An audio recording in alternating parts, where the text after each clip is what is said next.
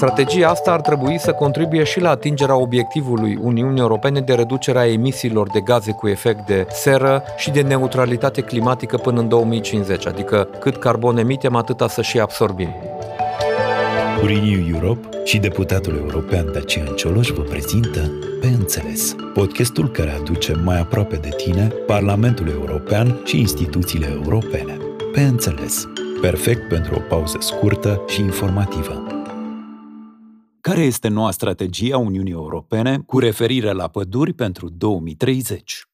Pădurile sunt un element foarte important pentru menținerea biodiversității și în gândirea europeană de menținerea biodiversității la nivel european, s-a ajuns la concluzia că avem nevoie și de o strategie europeană a pădurilor. Mai aici trebuie să înțelegem, uh, politica privind pădurile e de responsabilitate națională. Uniunea Europeană prin tratat nu are atribuții pe gestiunea și administrarea pădurilor. Asta e de resort național. Fiecare țară, fiecare stat membru își stabilește propria politică de susținere sau nu a pădurilor. În schimb, la nivel european, putem să facem anumite lucruri care nu țin de atribuțiile naționale și care pot să îmbunătățească felul în care pădurile sunt întreținute la nivel european.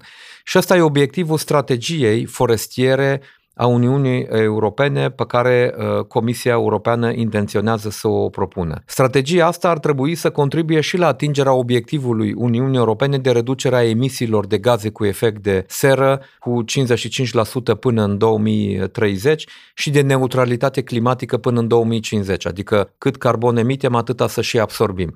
Pădurile fiind un factor foarte important de absorție a carbonului și de fixare a carbonului în sol prin materia organică pe care o găsim în, în păduri. Strategia asta forestieră pe care și-o propune Uniunea Europeană e importantă și pentru România, pentru că pădurile acoperă deocamdată în România doar 30% din suprafața țării, din teritoriul țării, pe când la nivel european media este de aproape 40%.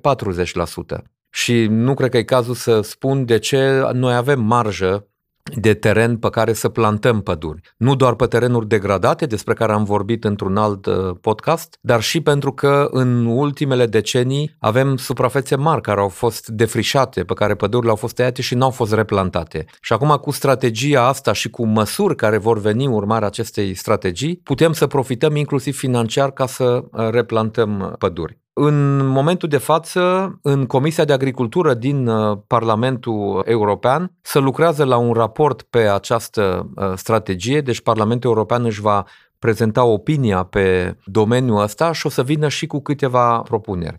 Principalele puncte care sunt prevăzute de strategia asta sunt protejarea pădurilor existente, refacerea pădurilor care sunt uh, degradate și care își pierd din calitate și extinderea suprafețelor de păduri, deci replantări acolo unde pădurile au fost defrișate sau terenurile respective sunt degradate și nu se pretează pentru alte culturi.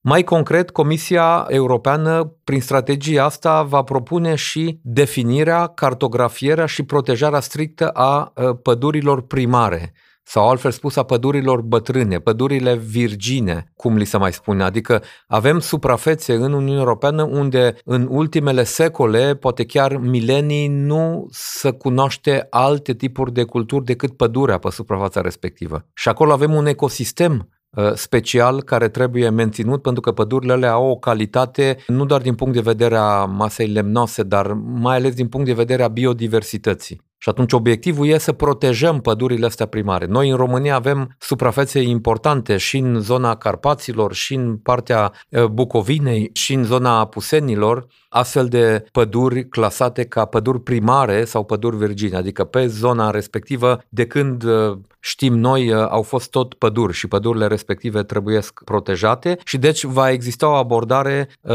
europeană privind uh, protejarea. Pădurile astea vor deveni un fel de patrimoniu european ca valoare a biodiversității. Le rămân ale noastre, ale românilor, nu le fură nimeni, noi le folosim, dar protecția lor e și de interes european, nu doar de interes național. Și deci Comisia Europeană urmează să vină și cu indicatori care să permită gestiunea durabilă a pădurilor, adică indicator pe baza cărora să putem stabili dacă anumite păduri sunt în pericol din punct de vedere a calității solului, a atacului de boli, a impactului climei asupra pădurilor respective, în așa fel încât să putem lua măsuri să menținem pădurile respective în uh, viață. Și tot uh, în strategia asta se discută și despre inițiative legislative care să ne permită monitorizarea situației sănătății arborilor. Sunt multe păduri care sunt pierdute pentru că sunt atacate de dăunători sau de boli pentru care în momentul de față nu avem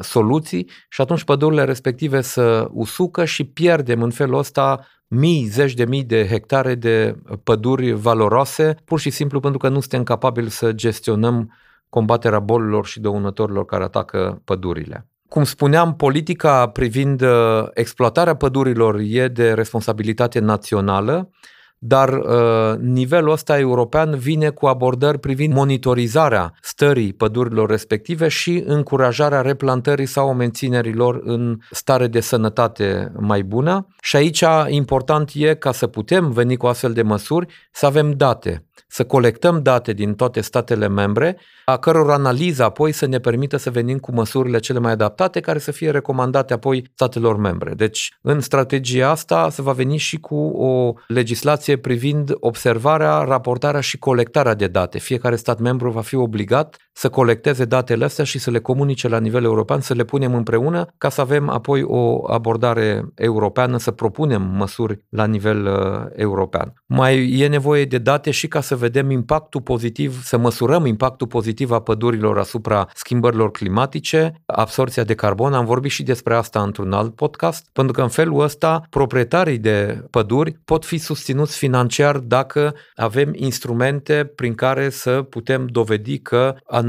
tipuri de păduri au un impact pozitiv asupra absorției emisiilor de carbon. Aici se discută tot mai mult inclusiv de crearea unei piețe de carbon uh, absorbit în agricultură sau de păduri, în așa fel încât, de exemplu, companii, fabrici care emit carbon în atmosferă să poată să financeze prin certificate verzi să financeze producători agricoli sau proprietarii de păduri care prin păduri sau prin culturile respective absorb carbon. Și pe lângă toate astea, Comisia Europeană s-a angajat să planteze în următorii ani, prin PNRR în primul rând, Planul Național de Redresare și Reziliență prin care să distribuie bani statelor membre, deci s-a angajat uh, Comisia Europeană să financeze plantarea a peste 3 miliarde de copaci la nivel european în următorii ani, exact pe astfel de soluri degradate sau soluri pe care pădurile au fost uh, defrișate. A răspuns pentru tine deputatul european Dacian Cioloș. Ai ascultat podcastul Pe Înțeles, un proiect Renew Europe.